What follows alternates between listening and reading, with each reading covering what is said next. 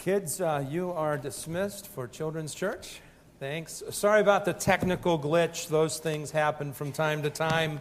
It uh, always keeps you guessing. If that happens in the future, grab a hymnal and uh, find out what page we're on and go for it. Just a uh, quick reminder, high school missions trip um is being planned for this summer, and there's going to be a meeting for parents after the service uh, today in the youth room. So parents, if you have questions, uh, you are welcome to join the uh, the youth, and uh, a great opportunity for your kids to go on a missions trip this summer as well. And uh, I guess, ladies, if, if you have to be at two places at once, um, you know, I make make a judgment call. Let's take our Bibles and we will turn to Galatians chapter two. Galatians chapter two, verses seventeen through twenty-one. As we come to this section of the second chapter of Galatians, we find that the Apostle Paul is continuing to address an issue that had cropped up in the early church. That issue primarily was this: confusion concerning what is the gospel. There were those who had come from Jerusalem, as you are aware, who said to the Gentile believers in Galatia, unless you behave according to our traditions, and unless you follow our rituals, you're one of two things. You're either not a believer at all, because you have to do these things in addition to faith in Christ, or if you have trusted Christ, you're not as spiritual as you need to be unless you do these things. And that was causing confusion within the early church. What we want to see is this: the old letter of the law never, ever, ever brought spiritual life. As a matter of fact, as we'll see later in the book of Galatians, the law was put into place to demonstrate to us that we could never be good enough. We could never do enough to somehow achieve the righteous standard that God had set. The Old Testament law is really something for us to see ourselves as we really are and how we don't measure up. So the idea that if I believe in Christ and then I earn my way to God in addition to that, one really offsets the other. It's either faith alone in Christ alone that brings us salvation, or it's living the law that brings us salvation. The law was demonstrated to fail for over a thousand years. So, when we find this passage in the Scripture, we find the truth that it is a personal relationship with Jesus Christ brought by faith, given to us by the grace of God, that brings us into a relationship with Him, and not the things that we do. So let's look at this text. As we come to the seventeenth verse, I want you to notice it says, if, while we seek to be justified in Christ, it becomes evident that we ourselves are sinners, does that mean that Christ promotes sin? Now, I don't know about you, but when I read that verse, I found it just a tad confusing. I had to read it about five times for it to sink in. What is he talking about, and what does he mean exactly by that verse? And here's the thing. If the issue was so confusing that a pastor who's been in the ministry for thirty years reads it and says what's going on, it's a pretty confusing issue. Here's Paul's argument. Boiling it down to basically what it says, he's saying this: confusion always comes in when man adds to the gospel. God gave a very simple gospel. Put your faith in Jesus Christ for the forgiveness of your sins. Turn from your sins to Him, trusting that when He died on the cross, it was enough for God's forgiveness and eternal life. You have a relationship with God. That's the simplicity of the gospel. Add to it, well, it's believing that, but it's also this, and it becomes very confusing. And here's why.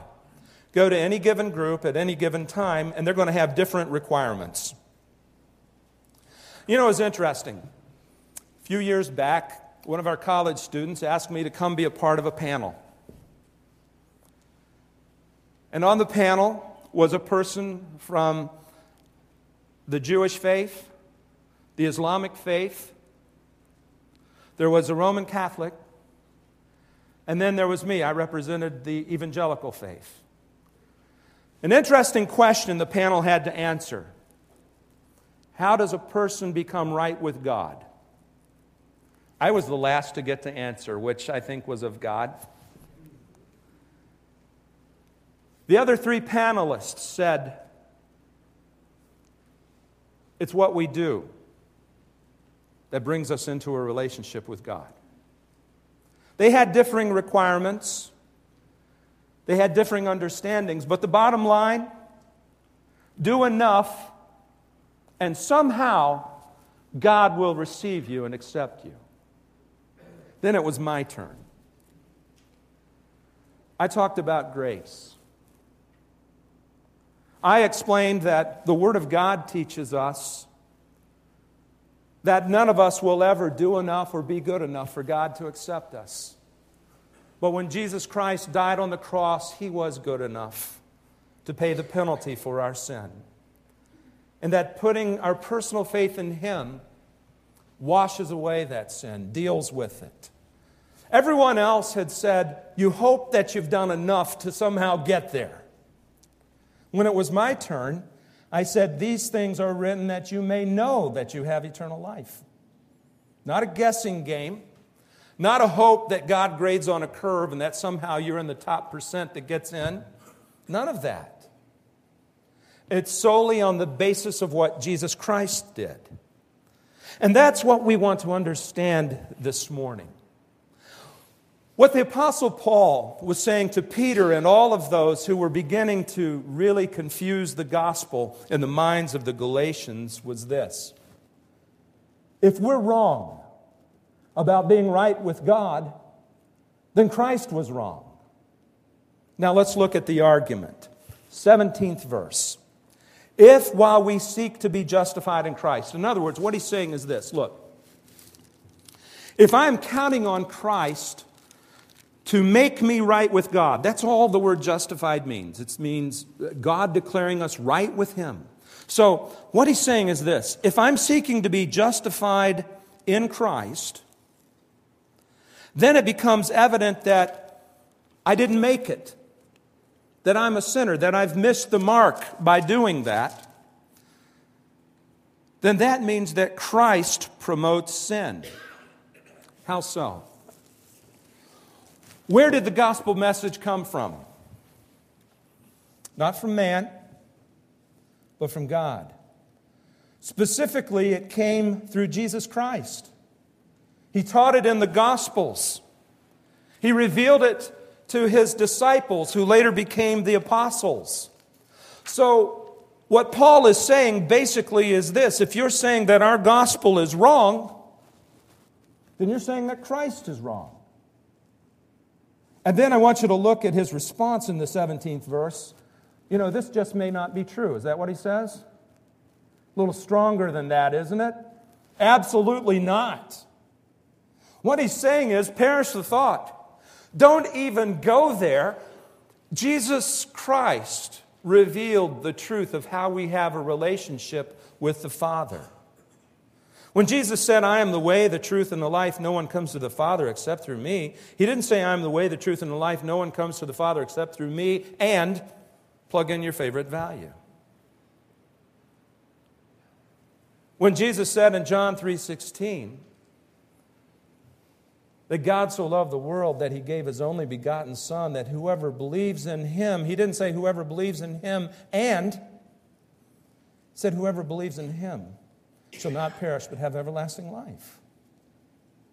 Jesus Christ delivered the gospel. Man should never, through tradition or addition, put anything along with that faith. And that's the point of this passage of Scripture. Jesus taught us about His grace and He provided for us so great a salvation that we need never fear that it's not enough. Look at this passage from Hebrews chapter seven. I love this passage of Scripture. Notice what it says about our Lord. Therefore, He's able to save for the most part. No. Therefore, He's able to com- save completely those who come to God through Him, because He always lives to intercede for them. You know what that's saying? Jesus Christ prays for us, intercedes for us. He is our high priest. He's our go-between, between us and God, on a consistent basis. And then look at this description. Such a high priest meets our need. One who is holy, blameless, pure, set apart from sinners, exalted above the heavens. Unlike other high priests, He does not need to offer sacrifices day after day, first for His own sins, then for the sins of the people. He sacrificed for their sins, how much? Once and for all, when He offered Himself. The sacrifice of Jesus Christ was such that nothing can be added to it, and nothing should be added to it. And that's the point of this passage. We have a salvation that stands. Now, there are plenty of people who like to come in as umpires and call fair or foul as to where a person stands spiritually. But the only one that really matters as far as saying where we stand spiritually is God. Personally, I don't care if you think I'm saved or not. I don't answer to you. I answer to God. I don't care what the experts say. I answer to God. And what does God say? God says in Romans eight, therefore, there is now no condemnation for those who are in Christ Jesus. Because through Christ Jesus, the law of the Spirit set me free from the law of sin and death. For what the law was powerless to do, and that it was weakened by the sinful nature, God did by sending His Son in the likeness of sinful man to be a sin offering. Do you hear what that's saying? The law never could save us. Observing the standards that God put in His Bible, observing those never got us into the right standing with God. It never did. What did? The sacrifice of Jesus Christ. God sending His Son in the likeness of sinful man to be our sin offering. He paid the price. And so, what did He do? He condemned sin in sinful man. In other words, God placed our judgment on Jesus Christ. As our sin offering, He bore that. And He placed every one of our sins on Him as our sin bearer, in order that the righteous requirements of the law might be fully met in us. Now look at this. Who do not live according to the sinful nature, but according to the Spirit. You know what that means? My human nature could in no way be right with God. I'm going to mess up. There will be those moments of rebellion where I say, I'm going to do my own thing. I know better. I say to myself, man, I shouldn't be doing this, but I do it anyway. God looks at our soul and our spirit and says, you are incapable of doing good and being good enough to be right with me. So knowing the condition of your nature, I make the provision of a perfect sacrifice, my Son, Jesus Christ. So what Paul is saying in this seventeenth verse in Galatians is this. It's unthinkable that Christ would promote a gospel that is untrue. Then the text continues. If we were delivered from the law, then we can't go back to it. It makes no sense to go back to it. Here's the thing. Salvation delivers us from sin, but salvation also delivers us from the condemnation that stood accusing us in the law. Part of God's principle was this: if you do not live by these standards, then you die. Jesus Christ said, I will take that death upon myself, pay the penalty, so that this law can be set aside as far as its accusations against us, and I can make these people right with God when they by faith claim for themselves what I've offered. A great truth is found in this. Look at the eighteenth verse.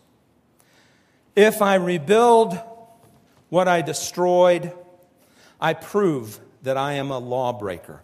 Now, what the Word of God is telling us in this verse is very simply this. Paul was in agreement with Jesus Christ that the entire system of working your way to God was destructive. So he destroyed it in his heart, in his life, and he gave it up to build a new faith, a faith that is founded in the Son of God. Now, I want you to think about Paul's testimony for a moment. For most of his life at the writing of Galatians, the Apostle Paul stood for the old standards of ritualism and traditionalism. He believed with all of his heart that that's how you have a relationship with God. But then, when he met Jesus Christ and was transformed by the power of Christ's grace, he no longer bought into that system. As a matter of fact, he made a conscious decision at that point, I will do all that I can to destroy that system because it's false. And he started to see Christ rebuild his life. So what he's saying basically is this: look, if I've given that up, why go back to it? If it was broken before, and I found what works, why do I want to go back to what's broken? It makes no sense. And this is what Paul was saying to Peter and to those other Jewish influences that were coming into the church at Galatia. Don't go back to what didn't work for you before. Don't retreat.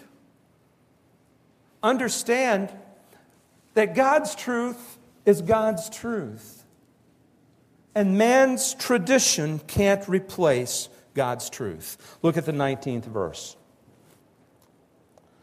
For through the law I died to the law, so that I might live for God.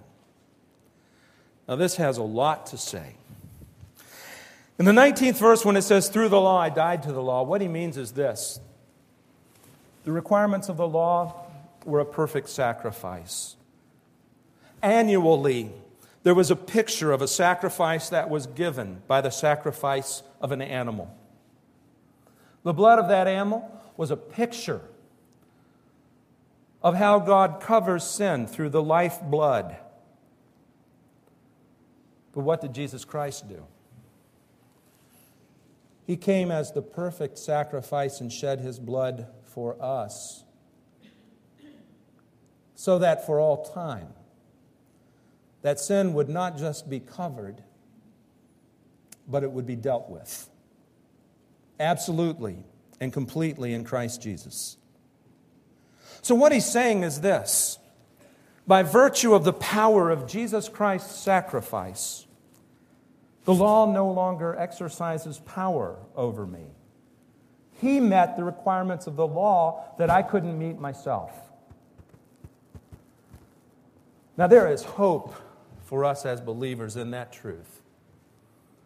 I would hate to be a part of a system that says, live these standards. If you do a good enough job, maybe you'll get there, but you don't find out till you die. Anyone want to sign on for that? That's awful. Here's the picture.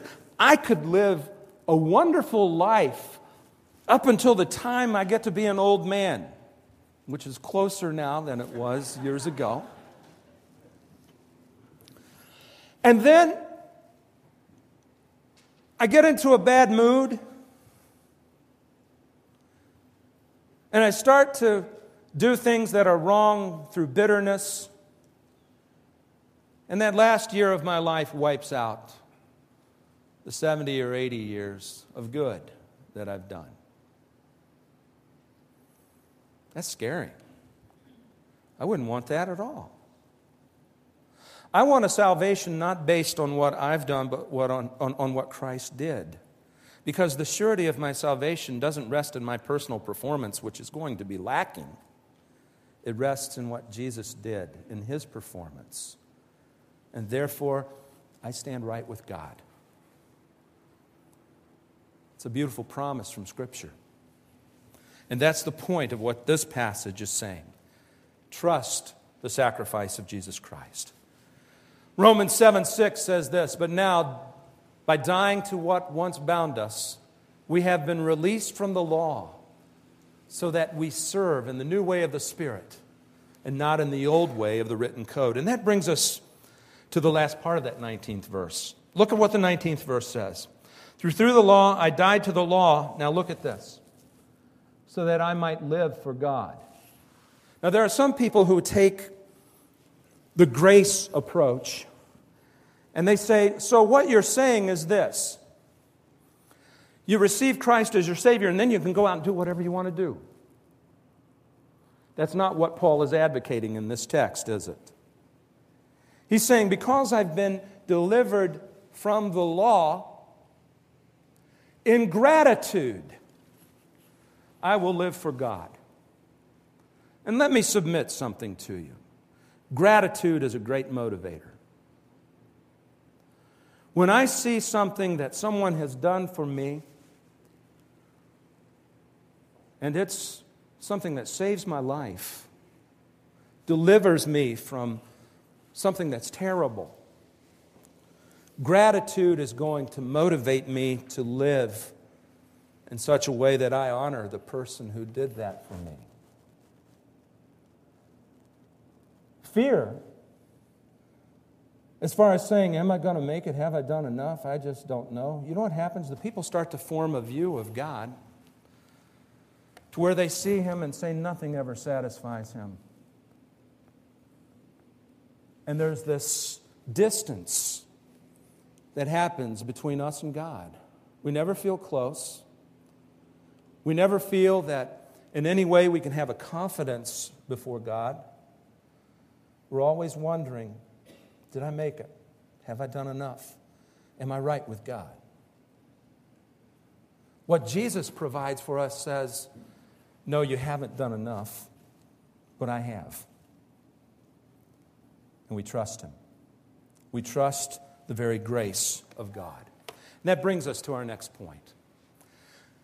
Complete salvation comes through Christ.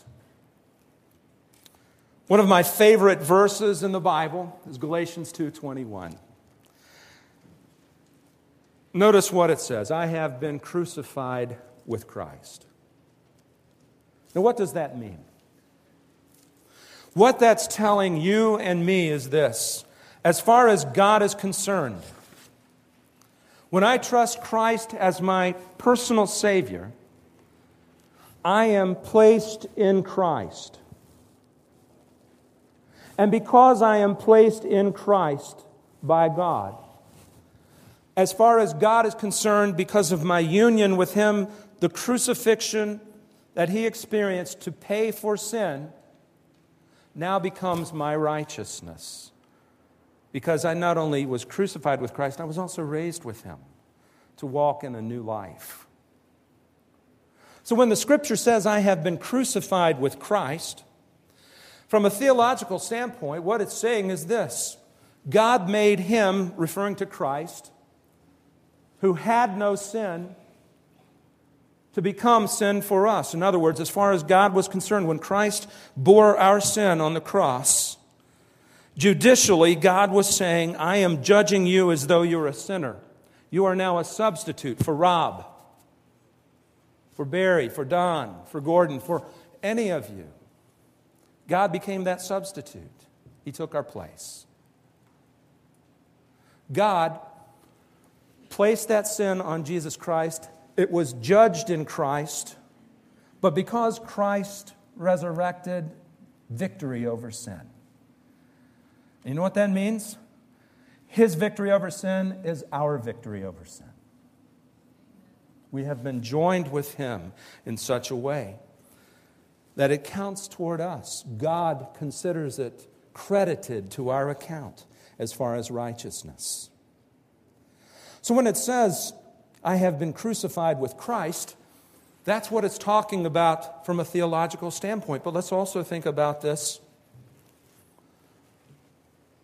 as far as how we live our lives. I have been crucified with Christ. You know what that means? The part of me that says, I really prefer sin. The part of me that says, I kind of like sin when I can get away with it. That's changed. It's transformed. It's, it's given a new life. The Scripture says this, therefore, if anyone is in Christ, he is a new creation. The old has gone, the new has come. God gives us a new nature. God gives us the ability to walk in a new life. So I've been crucified with Christ, but I've also been raised with Christ to walk in this new life. Then I want you to look at the first part, again, of this verse where it goes on to say this. I have been crucified with Christ, and I no longer live, but Christ lives in me. The I no longer live, that's what I'm talking about as far as that old nature.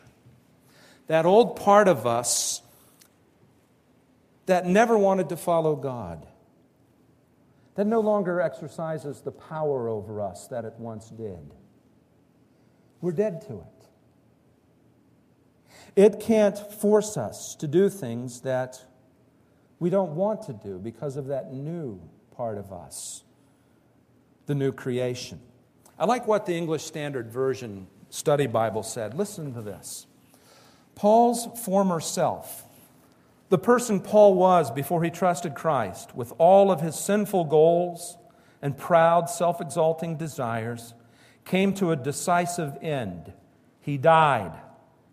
It is no longer I who live does not mean that Paul has no personality of his own, but that his own personal interests and goals no longer direct his life. Rather, Christ who lives in me now directs and empowers all that we do. And that's what we need to understand. That new nature that God gives us, given to us by the power of that new birth that we have in Christ spiritually, it gives us the ability to live for Christ in a way that we can't in our own flesh. Make your list as long as you want it to be. You can't deliver. You can't live it. Only by the power of being united with Christ do we see deliverance. But then he goes on. We live in the body by faith in the Son of God. Here's the thing. When I trust Christ as my personal Savior, I still have this body. I'm not in heaven at the right hand of God with Christ as far as my experience. Now here's the part that kind of fries your noodle. As far as God is concerned, as far as His judgment, you are at the right hand of God. That is our position in Christ. But as far as our experience, we're living life in this body, right? I've got the pressures and temptations of this life to deal with. So what the Scripture says here in this twentieth verse is this. I live in the body. Yeah, I recognize the realities of life, all of the things that I have to face. But here's the thing. I live by faith in the Son of God who loved me and gave Himself up for me. How do we face the temptations and pressures of life once we have been crucified with Christ? That's the question that this verse answers. And the answer to that question is this: the same way I came into a personal relationship with Jesus Christ, by faith. Faith isn't something that we do the moment of salvation and then kick it to the curb and say, I no longer have use for faith. We come into a relationship with Jesus Christ by faith, and we live on in this body by faith. In other words, taking the truths that Jesus Christ has revealed to you and me and living them out, trusting that they are true, and trusting Him to provide the ability for us to live them out. Here's the thing. We were not saved by our human effort. Neither do we grow in our relationship with God purely by our human effort. Yes, there is a conscious decision to be obedient, but that only comes about by trusting in God and appropriating the resources He gives us to live the Christian life. If I say that I come into a relationship with God and then He's out of the picture, it's all on me, now I have to live the Christian life in the power of my own strength, I'm confusing the gospel. But if I come and I say it was by faith that I entered into this relationship, and it is by faith that I continue in this relationship, then I've understood the transformative power of God's grace. There are too many people that say, you come into a relationship with God by faith, but then in order to be really spiritual, you have to try real hard and, and in your own effort somehow be good enough by doing this list of standards that we give you. That's not the way it works. Human standards, legalistic standards. I like what Paul said in Colossians. Such regulations have the appearance of wisdom with their self-imposed worship, their false humility, their harsh treatment of the body, but they lack any value in restraining sensual indulgence. Here's the thing. The monasteries had people who lived intensely separated lives. They believed that their flesh was somehow evil, so much so that they would actually beat themselves, deny themselves. Did any of them reach righteousness through doing that? The Word of God would say no, because there's that inner person, that inner being that's always there saying, I want to do my own thing. I want to resist against God. The harder they would beat themselves, the more they would deny themselves, the more that old nature would rear its ugly head. We can never drive it out by human effort. It's only by the transformative power of God's grace that we change. Grace changes everything. And grace can only be appropriated through faith. That's true at the moment of salvation, but it's true as I live on in the body. If I have a besetting sin, and I try and try and try, eventually, it's that faith that overcomes by the grace of God. That's what God wants us to understand. It doesn't come easy. It doesn't come immediate. Sometimes it takes trial and failure as we grow in it. But God wants us to understand that it is His grace that transforms us and not our effort. Never our effort. Final point. We live only through the grace of God. I want you to look at the twenty-first verse. I do not set aside the grace of God, for if righteousness could be gained through the law, Christ died for nothing. Now I want you to think about the point of this verse.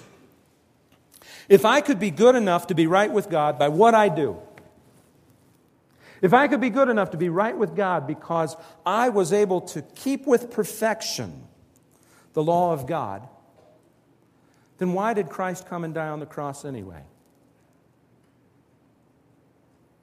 Christ came to die on the cross because he accomplished what I could not accomplish, a perfect and righteous life, and then he became a sacrifice for me. If I could obtain perfect righteousness by the way I lived, then there's no need for that sacrifice.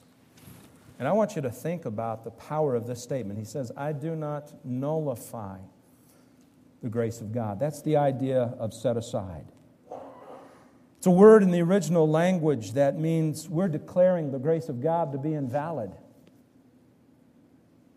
We're saying that it's empty, valueless. If I'm saying I can be good enough for God to accept me, then what I'm saying is the grace of God really has no value. Because grace means God gives us something that we have not earned. That's the very definition of grace. If I come in and say I'll be good enough for God to accept me, then I'm denying that doctrine and I'm setting it aside. But more than that, the grace of God hinges on what Jesus did for you and me. If it weren't for the cross, there would be no grace that's applied to our salvation. So our salvation rests in Christ's performance and not our own. The passage of Scripture that we've looked into this morning is a passage that dealt with the church of the Galatians almost two thousand years ago. But you know what? The same issues are alive today. There are still people confused about how you have right standing with God. They'll hear one group say, do this and believe this, and another group that says, do this and believe this. And they're totally confused as they look at what's said. I submit to you, go to the source. See what the Word of God says about how you're right with God. Because what man says really doesn't matter. What God says matters a great deal. God has given us a simple gospel. As I've said before, it's a gospel that a child can respond to and have a relationship with Him. I know because I was a child when I responded to it. God keeps the gospel simple because it was through the complexity of the cross and the judgment of our Lord that our salvation was given. The grace of God is never a cheap grace. It cost Him a great deal. And our faith in that grace, that provision for us, it completely, utterly, always makes us right with Him. Let's pray. Father, how we thank You for this text. We thank You that our standing eternally is not done by our performance. Oh God, it's done by You. Sustain us by Your grace, Lord. Let us not only come to You by faith, but God, let us live in the body day by day by that faith as well, as we live by faith in the Son of God who loved us and gave Himself up for us. We pray this in Jesus' name. Amen. As we conclude our service,